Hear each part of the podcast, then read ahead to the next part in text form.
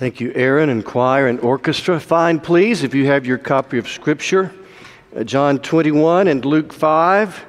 While you're finding that, let me remind you that Ethan McVeigh will be ordained right in this room, 5 o'clock this afternoon. Hope you'll be here. Ethan is a wonderful young minister, and uh, we will celebrate his call at 5 right here.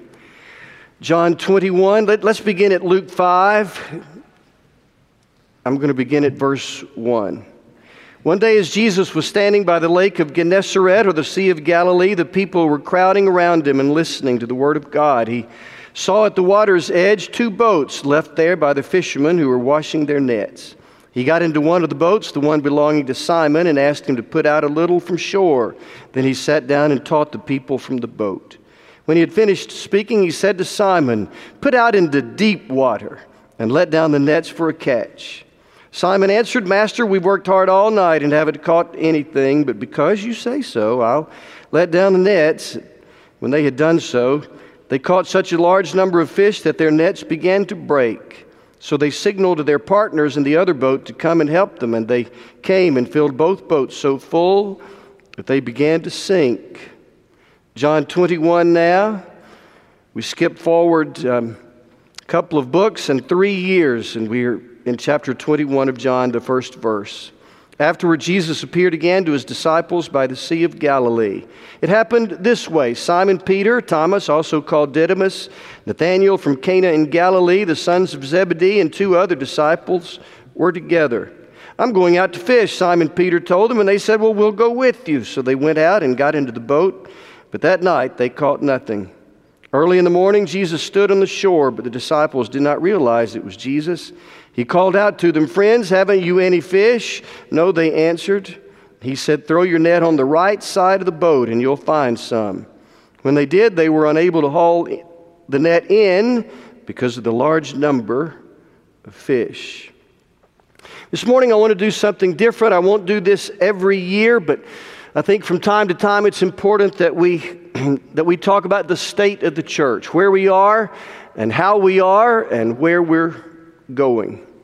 And I believe I can summarize the state of the church uh, like this uh, The fellowship is sweet, uh, the laughter is contagious, uh, the unity is heartening.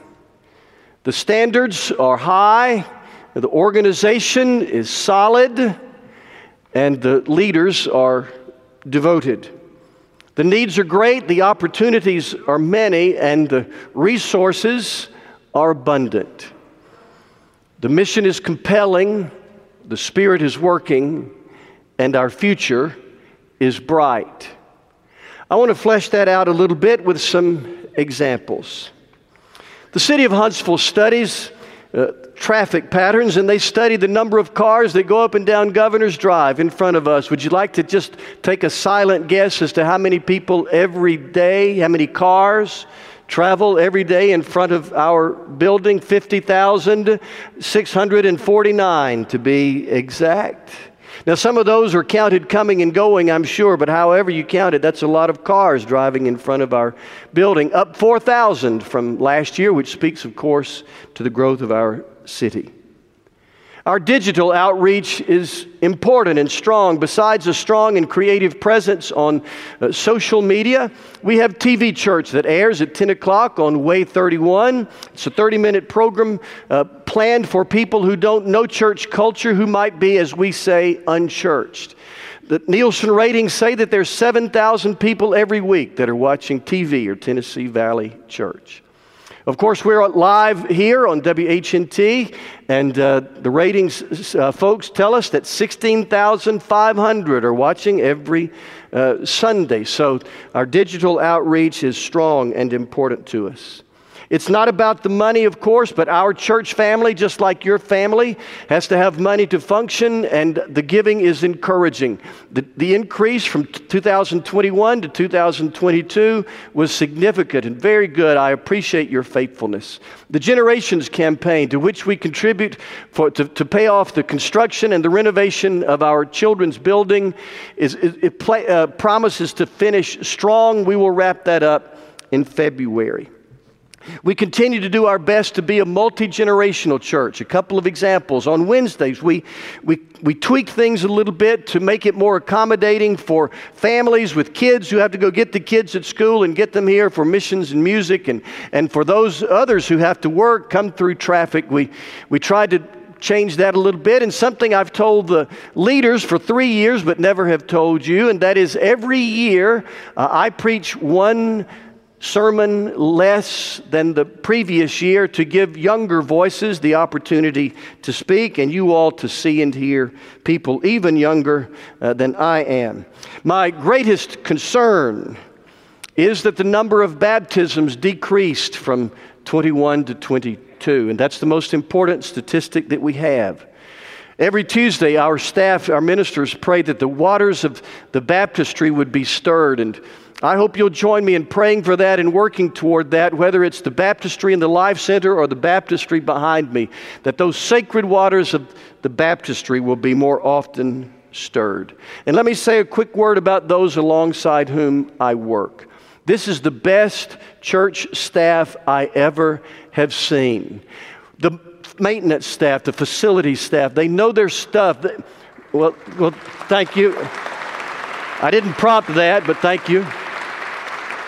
The maintenance staff, the facility staff know their stuff. They know their equipment. They know this building, and this building is used more than any building in the history of church buildings. Every day, this place is teeming with people, and the setup and the takedown is very demanding, and I appreciate them a great deal. The support or administrative staff serve you, and they serve the ministers beautifully. They love this church, and they serve with a great spirit and work ethic.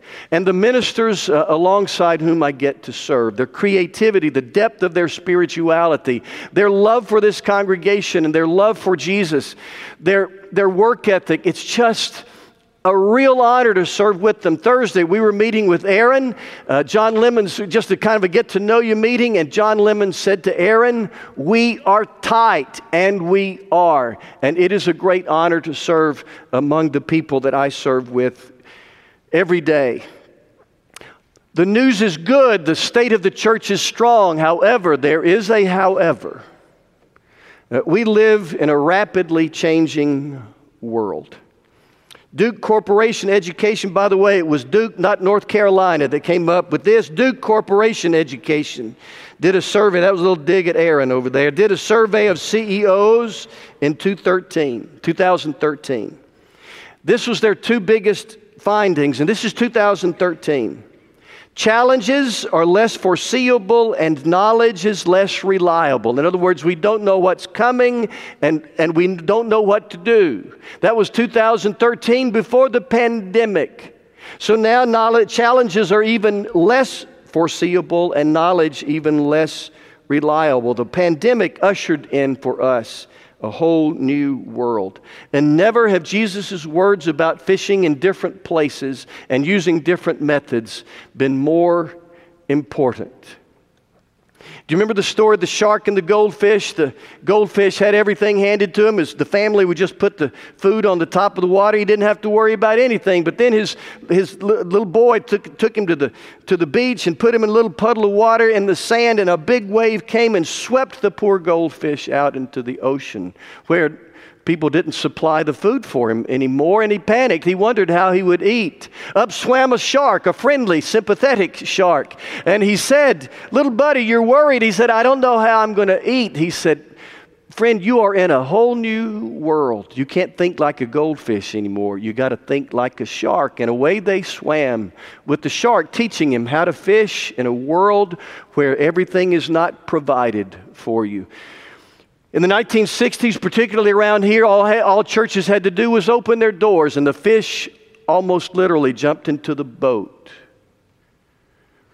But a big cultural tidal wave and then the pandemic have swept us into the ocean where it's a whole new ball game.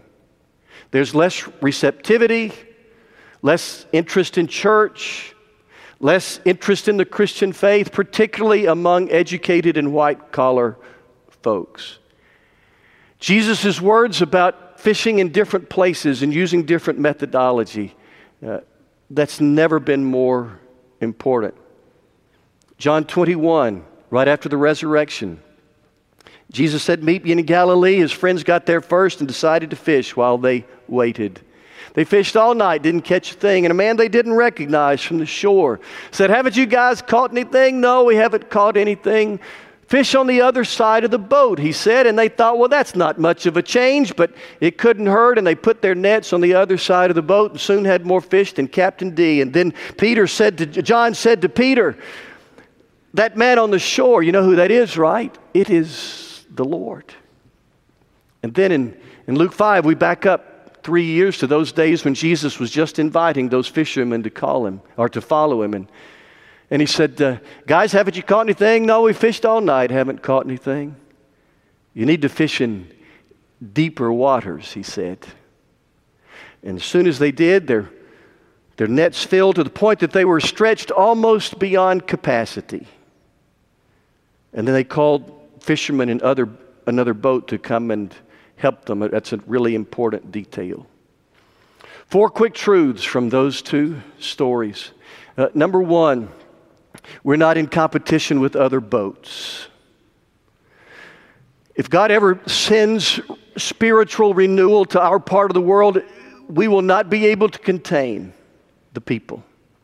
We are not in competition. We are in cooperation with other churches, not in competition. Number two, we must hear the voice of the Savior. How did Peter and John and the others know when to change methods? It wasn't intuition, it wasn't experience, it wasn't even reason. They heard the voice of the Savior. And so, together, whether it's the trustees or the missions committee or the church and business session, as mystical as it is, as hard as it is for finite humans to hear the voice of an infinite creator, we must listen for the voice of the Savior. Uh, years ago, before GPS, I was in New York City. Some of our staff had gone. This was when I was in Richmond. I, I, had been to New York City only once, and I was driving. I didn't know where to go. But Valerie was in the back seat. Valerie used to live in New York City. And so when it was time to turn, I didn't get three or four turns ahead. I just got one by one. When it was time to turn, she'd say, Get in the right lane and turn right here. Get in the left lane and turn right there. She was in the back seat telling me where to go. Reminds me of Isaiah 30 that says, You will hear a voice from behind you that will say, This is the way, walk in it. Together, because the Spirit of God inhabits us all because we are all ministers. Together, we have to listen to the voice of the Spirit. We're not in competition with other churches. We listen to the voice of the Savior. Three, we have to fish differently. For decades, the meat and potatoes of church's outreach program was visitation on Monday and Tuesday night, or Tuesday night we get together and get a prospect card and go visit somebody. And people would say, the doorbell would ring, they'd say, Oh, company, come in, have some coffee and cake. Now the doorbell rings and folks say, Oh, my Lord, it's company. What are we going to do? It's a whole new world. And so we have to fish differently. Two ways of fishing I believe God is leading us to. One is fresh expressions, those new forms of church for people highly unlikely ever to come here. When Tim Boone, our new missions minister, gets settled in, we're going to invite you to some further conversations. What are your microcultures? What are your networks? What are your relationships in which we might begin something simple and small, a new form of church for people highly unlikely ever to come here? The second is to plant people in apartments. It won't be long. They're already moving dirt. It won't be long until across St. Clair Avenue, there are going to be 350 units. That's just one of the many apartment buildings going on around here. You heard a couple of weeks ago the people from Apartment Life who plant uh, messengers or ambassadors. They call them coordinators in those apartments. We're going to partner with them and invite you, those of you who love people, who can throw a party, who love Jesus enough to have a natural conversation about him, and who love your church enough to invite people here. You get a great apartment at a fraction of the cost, but it ain't about that. It's about being an ambassador in this growing mission field around us. We got to fish differently. Fourth, when the fish come, it tests the system. Remember, Jesus said, Go out and uh, fish in deeper waters. And when they did, the nets were strained almost beyond capacity. And when churches find new folks, when younger people or people who don't look like us or just more people come, it, sometimes it, it strains, strains the system. Let me tell you a true story about a young pastor who went to his first church. It was a church, been there a long, long time. Everybody in the church had the same color hair as I do, and they didn't ask much of him, but they said, just preach and visit us. That's all we want you to do. Just preach and visit us. But he would sit in his office on Wednesdays and he'd, he'd see kids, multitudes of kids coming from church right by the church, uh, from school, right by the church building. He'd see them playing around in the streets right outside the church building. So he got Gladys. Gladys used to play, he said, in a, a jazz a piano in a jazz band. He, he said, uh, Gladys, can you play anymore? She said, I'll try. So she started playing. He found two ladies that make peanut butter sandwiches, and so they started inviting those kids in.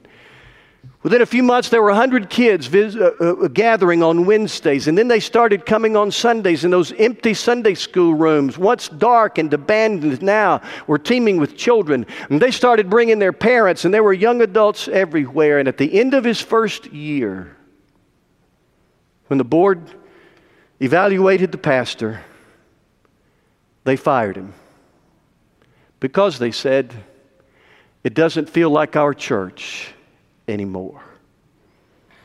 Some churches, dying churches, say we don't want to feel different. We don't want the system to be strained. But good churches say strained nets are better than empty nets.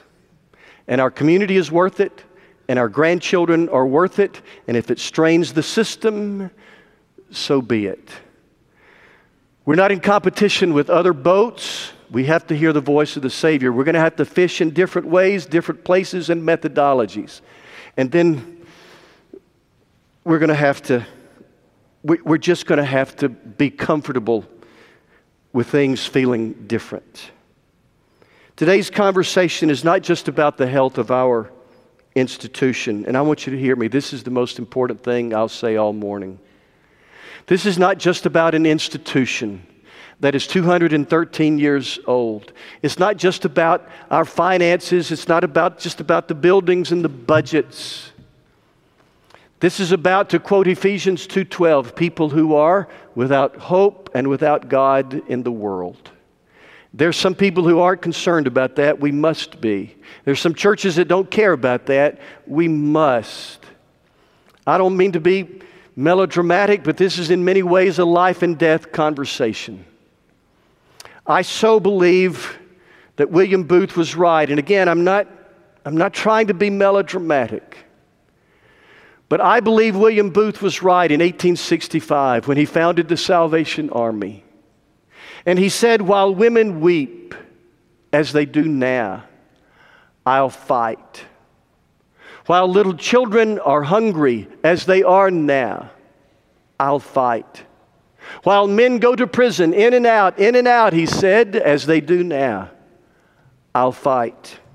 While there is a drunkard left, while there is a poor, lost girl upon the streets, while there remains one dark soul without the light of God, I'll fight, he said, I'll fight to the very end.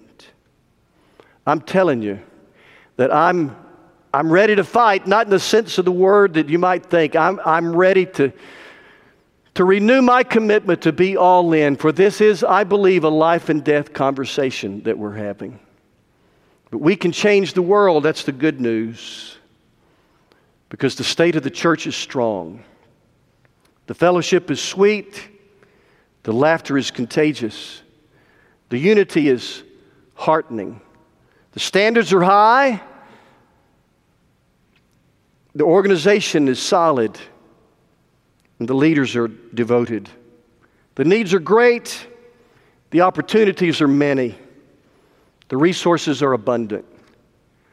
The mission is compelling, the Spirit is working, and our future is bright.